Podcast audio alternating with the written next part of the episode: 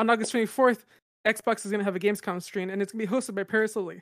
And, you know, while I'm excited to see lots of other Xbox games, it'll be another chance for Paris to roast Khalif more than Khalif can roast his own cooking. Wait, hold on. First of all, how are you going to bring me on a show that has me as the guest and then talk about other guests who are not even on the show, who haven't been on the show, who haven't even hit you back to be on the show, and I'm better than them in all aspects of all things? What is this, Cesar? I don't appreciate this. I if I could walk out of this virtually, I would, but I'm not gonna because I love it. Let's just start the show.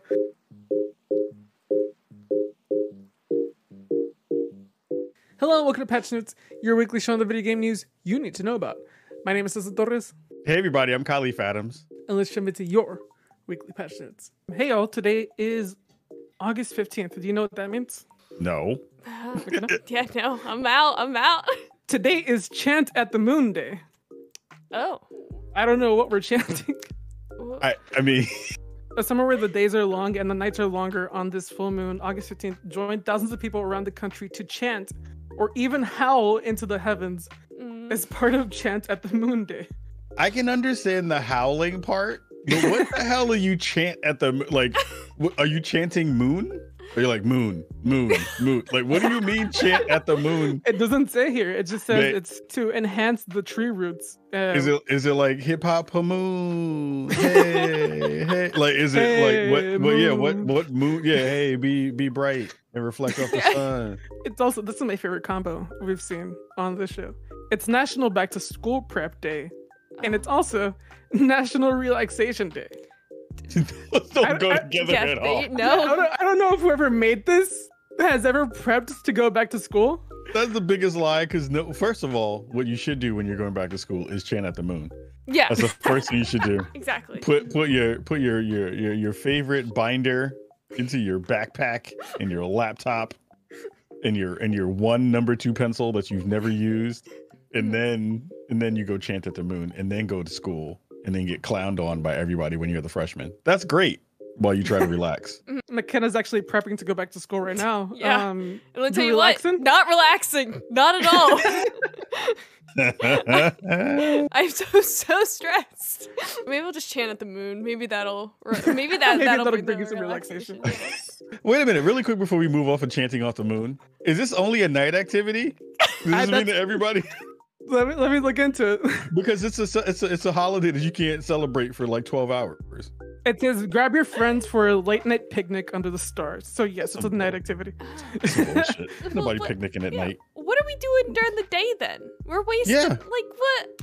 On August 6th, during their Twitch stream, Wreck-It Raven, who is a black non-binary streamer, was the victim of a hate raid, receiving a flood of messages in the chat such as "This channel now belongs to the KKK," and this was the second time this week that had happened.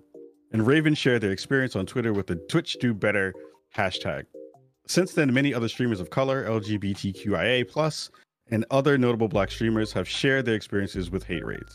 It has been noted that there might be the cause of this increase in the hate raids is the inclusion and identifying of tags, in which people can identify themselves with tags such as black, transgender, or disabled. As important as these tags are for people to express themselves, unfortunately, has led to easier harassment of marginalized groups of people. On August 11th, Twitch made a statement saying that they had seen the complaints and that they had been able to identify a vulnerability in the proactive filters and have rolled out an update to close the gap and better detect hate speech. Twitch also added that they would be implementing more updates in the future and they would be helping streamers protect themselves, and ended their message by saying, "Our work is never done and your input is essential as we try to build a safer Twitch." Obviously, there's a lot of stuff that Twitch needs to do. What are some of the things you think they could fix it, the issue with? I mean, it's a multi-layered conversation where you have, you know, there's a technology gap that is there. I think a lot of people, and we talked about this when we had Raven on the show this past week, was there's a misconception that comes from the community often about like, this is easy, you should just fix it because Amazon has a crap ton of money. Like, there's a layer of that I think is definitely true. I think things like two-factor authentication was something that Raven talked about, you know, being able to, you know, continue to build on the block lists and all those parts of it. And a lot of people talked about IP bans, but again, you can kind of circumvent some of that stuff with a VPN or any other kind of ways you reroute yourself through the internet to get to another space. In the grand scheme, it's a bunch of different things that have to work in tandem to make it so that people feel safer on the platform. Some of that is technology based, some of that is cultural, some of that is, you know, being able to, you know, speak to the audience and sadly hoping that they grow up in between the time of Twitch being a basically 10 to 12 year old platform to now. We're asking a 10-year-old to be super mature. And if you understand it in those terms, then you understand where we're at. So I think it doesn't help people who are in the space right now, because every day they're having those hate raids come to them and all these things. But I do think that there is a space there that I personally get a little frustrated with the technology layer of it that people just automatically kind of just push to the side. Just push the button. It'll be easy. Yeah, like I was like, have you coded anything? Like, no, it's not like it doesn't work like that. It's Amazon. They got a quick fix button for anything. Look, full transparency. I used to work for Amazon. The fact that Amazon still runs is magic to me. And that's not bullshit. Like that's me being a person who is seen behind the curtain. Like Amazon in many ways is brilliant and fantastic and terrible at the same time because of Bezos and all that kind of stuff. And also there are parts of it that are like held together with duct tape. So like, I think people should understand that layer of it before they're like, well, Amazon has a bunch of money and they can just fix it. It's not the way any of this works. So I'm happy Raven was able to, use their activist platform to talk about this in a bigger and broader way. I just hope that the folks who are also, you know, being assaulted in these ways understand that there are really good people who are behind Twitch, who are in some layers of the funnel, who are actively trying to make this stuff better, and it's not easy.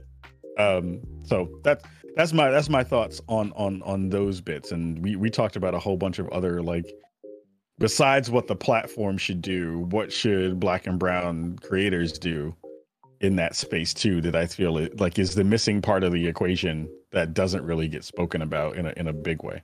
We were talking about Xbox Gamescom conference at the top of the episode featuring Paris Lily, but let's talk about what else is coming this month as far as press conferences.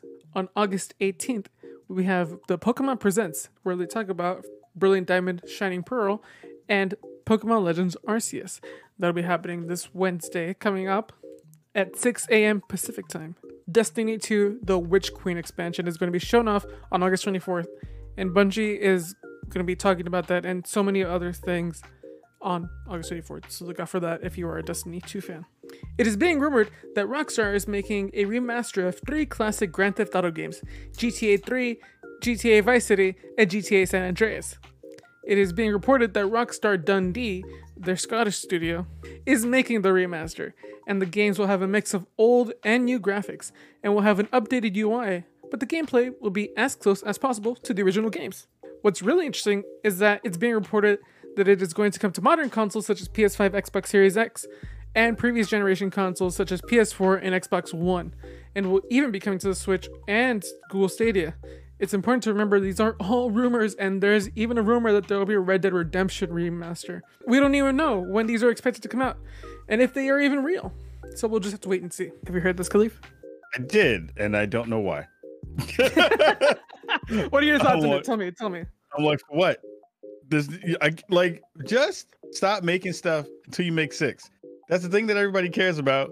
Nobody else cares about all this other stuff. Like, again, I think it is brilliant that they are, you know, milking GTA Online for everything they can. Yeah. But like, no one cares. Put 6 out, and then we'll be good. I was gonna ask you if you had a sales pitch for these GTA games, because I think the only one of these 3 I played is Vice City. And Vice City is good. I can't front on Vice City. Vice City is like a seminal game in that franchise. But still, stop putting out ish. Super Rare Games has revealed that they're making a Super Rare Mixtape Volume 1, a physical indie game collection of 30 games and 6 demos. There's a lot of games. I don't really want to go through all of them, but some of the games include Emily is Away, Good Morning Drifter, Greetings, Forklift Man, and Kiwi 64. And there's also a demo for Skatebird. Khalif, McKenna, my question to you is if you could make a mixtape of 5 games, any 5 games, what would it be?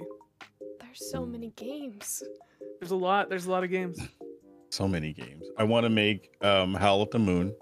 Chant at the Moon, all right. Chant at the Moon game. Chant at the Moon 2, Chant at the Moon 3. Yeah, I want them to all be named in the way that they name like Final Fantasy games. Ooh, you got to play Metal Gear 3. You have to play 4 AM. You have to play El Shaddai. You have to play Run and Gun, which is an old basketball game, and then you have to definitely play like Mega Man 2, which is a very, very interesting game because it was just like they finally got their groove when they made that game, so it was super cool to be able to see it. McKenna, what are your 5 games to be? All right, here we go. This is where we find out that I haven't played a lot of games, so we're gonna go. Euro Truck Simulator 2, Papers, Please. Let's go with Civilization 5, the first Professor Layton game, Professor Layton: The Curious Village, and let's go Stardew Valley.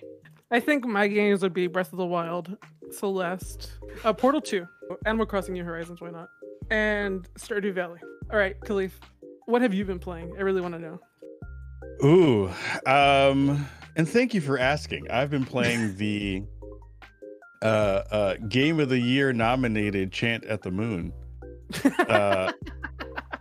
I've been playing Hades. I've been playing a bunch of Hades. The console edition or the... console edition. So I was bouncing between Xbox. I was talking about this on Twitter today. I was bouncing between Xbox and the PlayStation one, and found out that I really don't like the PlayStation version because of the controller, which I didn't think it was going to be a thing.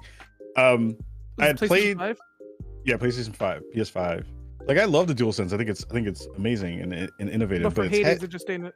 But for Hades, it just didn't feel right. Like, I had played PC version of Hades with an Xbox controller, and was hoping that maybe the PlayStation, because it has some of the haptic feedback stuff, and it would feel a little bit different and cool. But it you can't hit the angles the way that I was trying to hit the angles. But interesting. That was an interesting thing to kind of play around with. I started playing Boyfriend Dungeon literally 20 minutes before we started recording. I feel like that game is just going to call me old a bunch. Like that game is. You were saying like you missed out on like the digital era of dating. Yeah, I'm old enough that I used to talk to people in real life. Didn't text them to be like, "Yo, I like you," heart emoji. Like that wasn't a part of my. That wasn't a part of my game. Like that wasn't the way that I would like talk to people.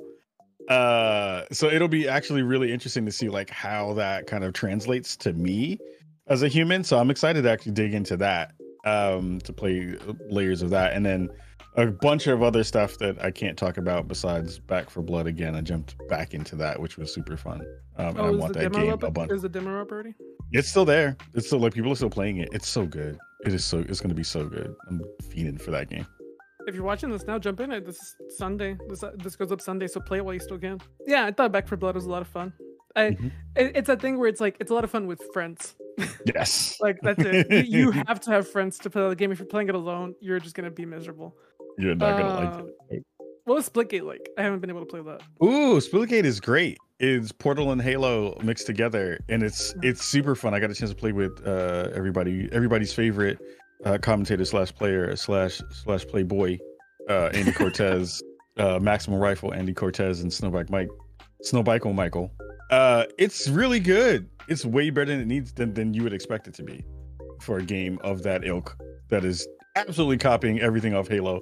It's a map that looks exactly like Midship, but the Portal thing like adds this whole other layer to it of the way you think about movement and thinking about kind of flanking your opponent, which actually I'm kind of mad Halo proper doesn't have this. It's really good. I was really surprised at it. Would you rather play Splitgate than Halo? No. They both came out at the same time? Not even close. Like Halo just has all the stuff that you need. Like, yeah.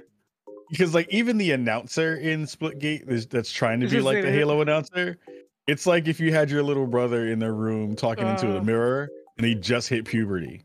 It's like the difference between Tom Hanks as Woody and his brother as Woody. Yeah. It's like Halo as opposed to like Halo. It's different. It's different. It just doesn't hit the same. So It would be cool though. Like, I'd like to see if they went head to head on a launch date. Thank you for checking out this week's episode of Patch Notes. And you can find me at Kajakins on Twitter, at Spawn on Me Podcast on Instagram, and at Spawn on Me on Twitter as well. You can follow me at Cesar Torres. You can follow McKenna at PotterPants212. Follow the show, you know, subscribe, like, share it with everybody, comment, leave a 5-star review on podcast services. That'll really help a lot. But be sure to follow us on Twitter at PatchNotesVids. Be sure to check in next time when we give you your weekly Patch Notes.